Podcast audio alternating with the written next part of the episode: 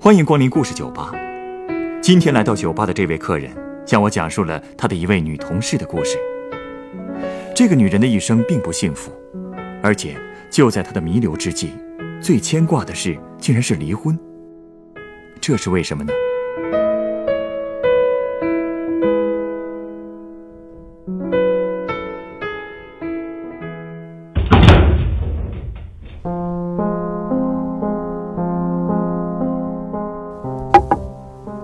个世纪九十年代，我曾经在一个小城市的一家国企工作过几年。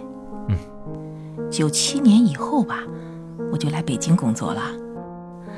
现在想一想，二十年前的那个单位里的同事们，其实好多名字我都记不起来了，但是我却一直记着一个叫蓝素贞的人。今天我就跟你聊聊她吧，好不好？好啊。那您为什么对他印象这么深呢？哎，因为啊，我在调离那个单位前不久，其实他就去世了。啊？所以说，这件事情让我印象非常深刻。其实最深刻的是他在去世前的一个星期左右，他硬是在那个肿瘤医院的病房里面把婚给离了。在病房里把婚给离了？嗯，这是为什么呀？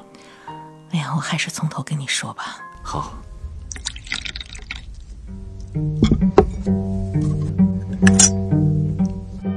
这个蓝素贞呐，她去世的时候只有四十九岁，但是好像从她进我们单位的第一天开始，我们都叫她老蓝老蓝的。这个老蓝呐，她在单位里边，她是资料室的保管员。和同事打交道的机会也不是很多，加上他这个人性格挺内向的，在单位也没有什么关系亲密一点的朋友啊。要不是他的婚姻出了问题，我估计我们单位里面大多数人恐怕连他是谁都不知道呢。他的婚姻出了问题，出什么问题了？我记得。当时应该是九一年的时候吧，她被她的第一任丈夫给家暴了。家暴啊？嗯，直接就给打出了家门啊！可怜呐，她因为没有地方住，所以我们单位就安排她住了单身宿舍楼里面。当时我也挺年轻的，也住在那里，所以有一段时间。我们就成了邻居。哦，是这样。嗯。他搬到了单身宿舍不久，有一天中午，我和我的一群同事，我们在食堂里面吃饭，正好和工会的那个马大姐坐在一桌。听说啊，这个马大姐参加了老兰的离婚调解，就有人向她打听老兰的事儿。经过这个马大姐跟我们一讲，哦，我当时才对这个蓝素贞他们家的情况有一个了解吧。那这个蓝素贞他们家到底是什么情况？这个老蓝她不是本地人呢，她丈夫，嗯，就叫他老李吧。嗯，这个老李啊，原来是部队的副团级的干部，三年前转业到我们那个小城市里面。当时作为随军家属，这个老蓝呢就被安置进了我们单位。哦，至于他被家暴的原因，是因为这个老李有了外遇啊。老李铁了心的就要和老蓝离婚，当时老蓝不同意呀，所以老李就用暴力强行把老蓝赶出了家门。怎么会这样啊？是啊。哎呀，反正是听完马大姐的话，我们有的同事就开始打听了，打听这个老李的外遇的事儿了。马大姐说了，说这个老李是在出差的路上，和那个女的在火车上两个人就认识了，两个人攀谈了一路，竟然是相见恨晚，人家两个人下火车的时候就成了情人了啊！哎，他们还约定说。回去以后就各自离婚，重组家庭。那个女的反正是不到半年就离了婚。哎，反正在火车上和陌生的女人相处了两天两夜，呃，回家以后，人家就要抛弃结婚近二十年的结发妻子。哎，反正大家听了以后，都觉得这个老李不是个东西。那是不是老李和老兰之间，哎，他们俩之前感情就不是特别好吧？估计是。我同事就跟马大姐打听了，说那个女的长得怎么样啊？这个马大姐说，她比老李年轻十岁，长得不算很漂亮，还有一点胖，但是听说啊比较会打扮，看起来好像很有女人味的样子啊。说完这个，我们就明白了，哼，要是这么对比的话，那老兰肯定没有胜算呢。哎，反正半年之后，法院就判决老兰和老李离婚了。他们有两个孩子，老李要了儿子，闺女就判给了老兰。法院判离之后，老兰就把十七岁的女儿芳芳接到了他的宿舍。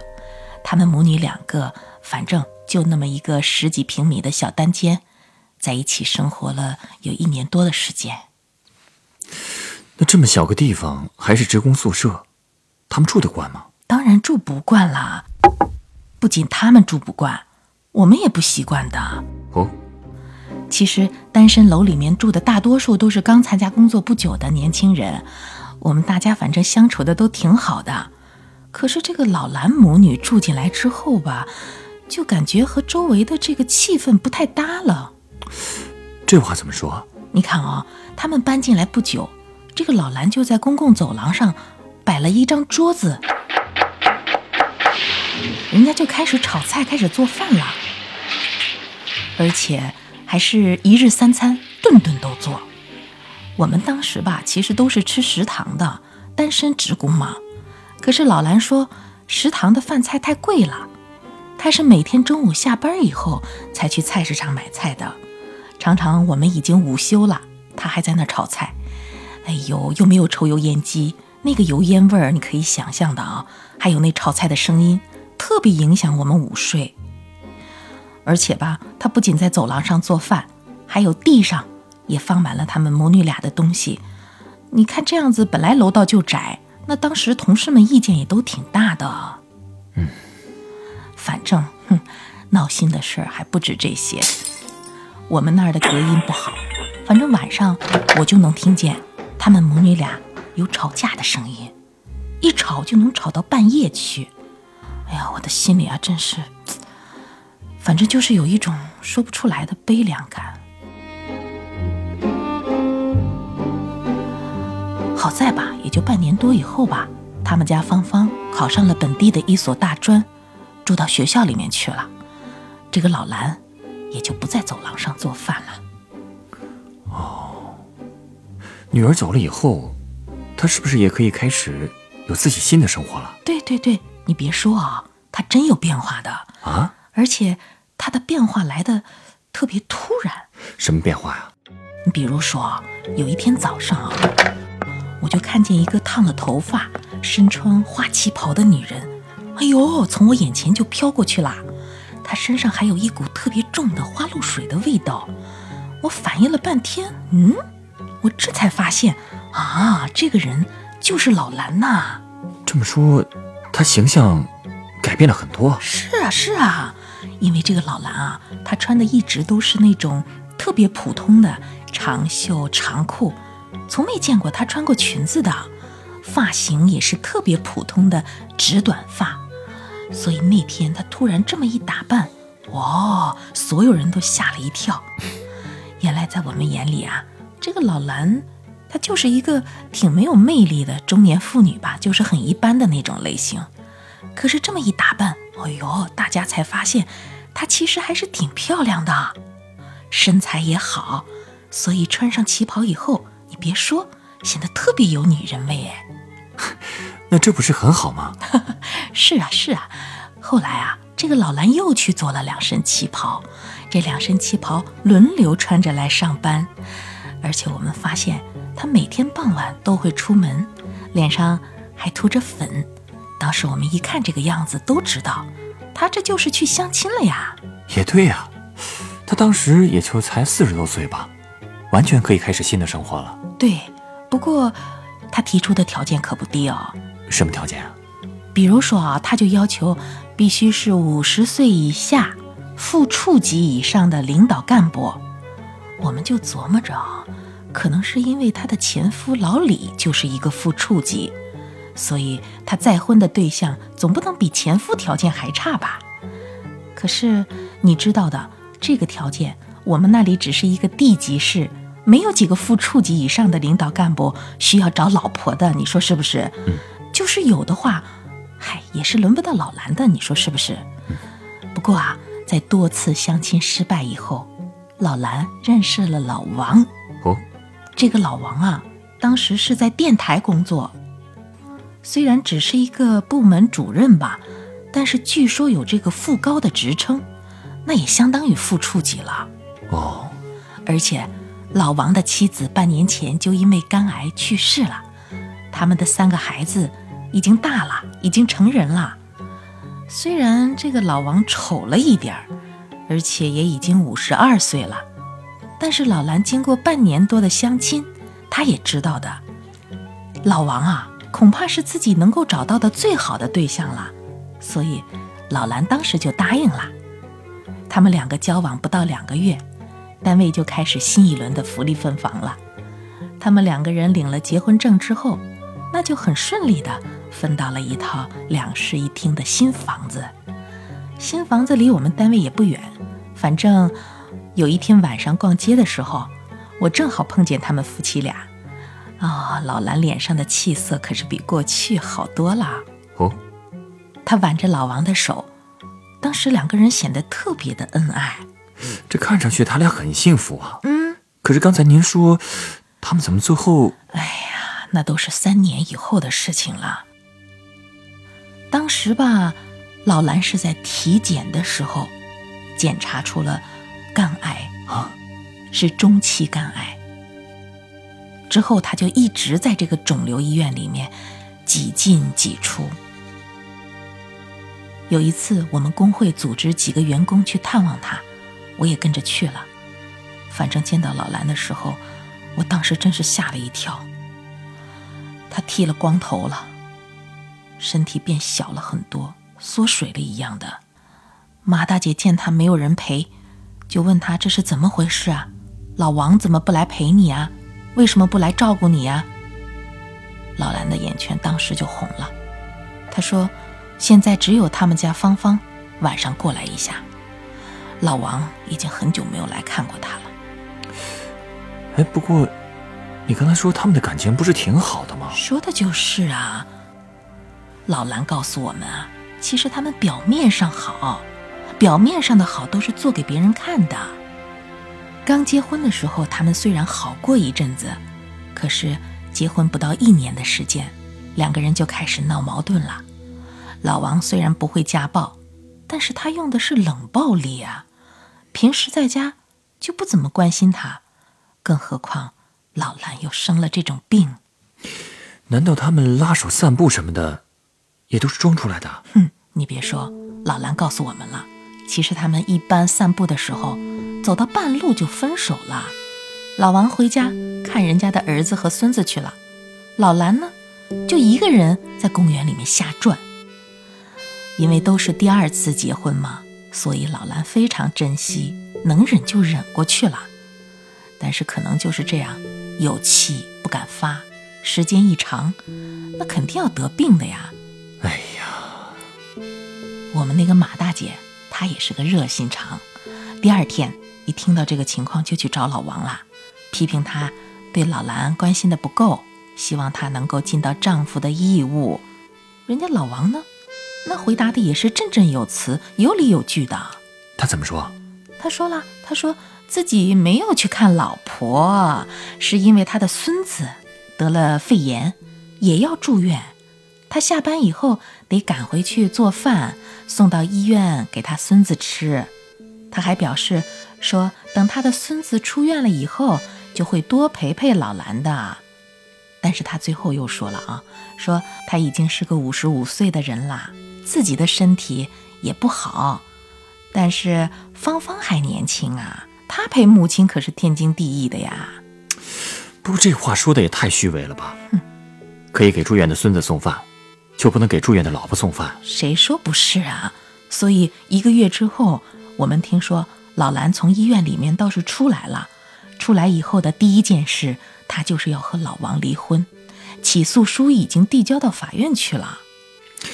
不过他们关系不好，这事我已经明白了啊。嗯，可是自己已经病成这样了，为什么还要费劲离婚呢？后来也是马大姐告诉我的，老兰其实就是为了他的女儿芳芳。芳芳当时不是和他们一起住吗？老兰想要在死之前把老王赶走。然后把这个房子留给芳芳的。哦，这样啊。嗯，那老王能同意吗？老王当然不同意了。老王原来的房子现在还住着他的儿子一家子呢。他的打算就是，老兰死了以后，过几年芳芳又嫁人了，这套他和老兰的住房自然归他所有啊。他甚至还可以在里面再娶一房呢。所以，法院调解的时候。老王坚持说：“我们夫妻感情没有破裂，我不同意离婚。”他这其实也是故意拖延吧？没错，老王就是看准了老兰，反正也活不久了，所以就故意拖延呗。唉，一个星期以后，老兰的病情果然是加重了，医院还给家属下了病危通知书。我们马大姐看不下去了。她就找到在城区法院工作的，据说是一个亲戚，请他帮忙特事特办一下，直接就在肿瘤医院的病房里面开庭了，审理蓝素贞的这个离婚案。哎，你们这位马大姐啊，也真是个热心肠。那当时在医院开庭，您也在场吗？哦，当时我不在，不过我们马大姐在场。她跟我说了，说老王开始的时候态度很坚决的，坚决不离婚。说自己其实深爱着老兰，不愿意在这个时候离开他。那个法官也问了，法官就问老兰的意见。当时老兰已经很虚弱了，拼了命的才挤出来一句话：“我坚决要求离婚，还请求法院同志成全我这个将死之人的最后一个愿望。”哎，你看看这事儿。反正当时马大姐是看不下去了，她对老王说：“说，老王，如果你真爱老兰的话，就签字离了这个婚吧，就当是在行善积德。你要是不签字啊，老兰当场气死了，你负得起这个责任吗？反正老王被马大姐吓住了，加上法院同志当时不是在一旁做工作吗？老王最后只好签字同意离婚了。”那老兰后来情况怎么样了？反正老王签完字，气冲冲的走了。据说这个老兰由芳芳扶着签完字，也软了，倒在床上。你想想，当时已经瘦的不到八十斤了。其实啊，老兰的这个癌症发现的时候，只是中期，手术做的也还算成功。医生说，好好静养的话，还有希望再活五年的。可是，因为心绪不宁，因为他这么一折腾，癌细胞当时就已经再次扩散了，那就严重了。一个星期过去以后，马大姐告诉我，说老兰可能不行了。于是我就和他一起到医院。那他当时谁在身边陪他？闺女啊，芳芳在。哦，我们一到医院，我们就看到芳芳坐在病房门口。正哭呢，那老兰不会已经……嗯，是是，他已经走了。当时这个护工正在里面给他擦洗身体，换干净的衣服。其实芳芳上大学以后，我们就很少见面了。听说他当时已经毕业了，在他老爸老李的安排下，进了一家什么外贸公司工作。我没想到。芳芳当时还记得我，不过她的样子已经和上高中的时候不一样了，无论是气质还是长相，都超过了她妈妈。人挺漂亮的，他们两个人的性格也不像。老兰是内向，很懦弱，可可是芳芳却相当的泼辣。听说这个离婚判决的当天，她就叫上她的男朋友，一起把老王的东西收拾出来，放到外面去了，而且当时还给家门换了锁。你看看这事儿。后来呀，等这个护工给老兰换好了衣服，我们就进去了，进到病房里面。我看到这个老兰，当时身上穿的，居然就是那件我们最熟悉的花旗袍。哎呀，我这一看就受不了了，想起了当年他第一次穿的情景，我这眼泪一下子就下来了。当时芳芳也是放声大哭，可是哭着哭着，她突然就没声音了。怎么了？因为她看到老王来了，他立刻就冲了上去，问他：“你来干什么呀？谁给你的消息？”最后，他还是被马大姐给拉住了。我们让老王进去看看吧。反正老王出来的时候，我看见他眼圈也红了。唉。两天以后吧，我参加了老兰的遗体告别仪式，在那儿啊，竟然也见到了老王的前夫。老李，他和芳芳姐弟两个人站在第一排，和前来悼念的亲友握手。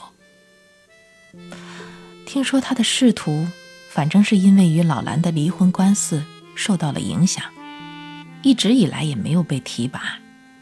听芳芳说啊，他爸和那个东北女人再婚以后，过得也不幸福，两个人很可能会离婚。哎，好了。老兰的故事，我就算说完了啊。这个故事有点沉重啊！啊，您稍等，我知道要为您调一杯什么样的酒了。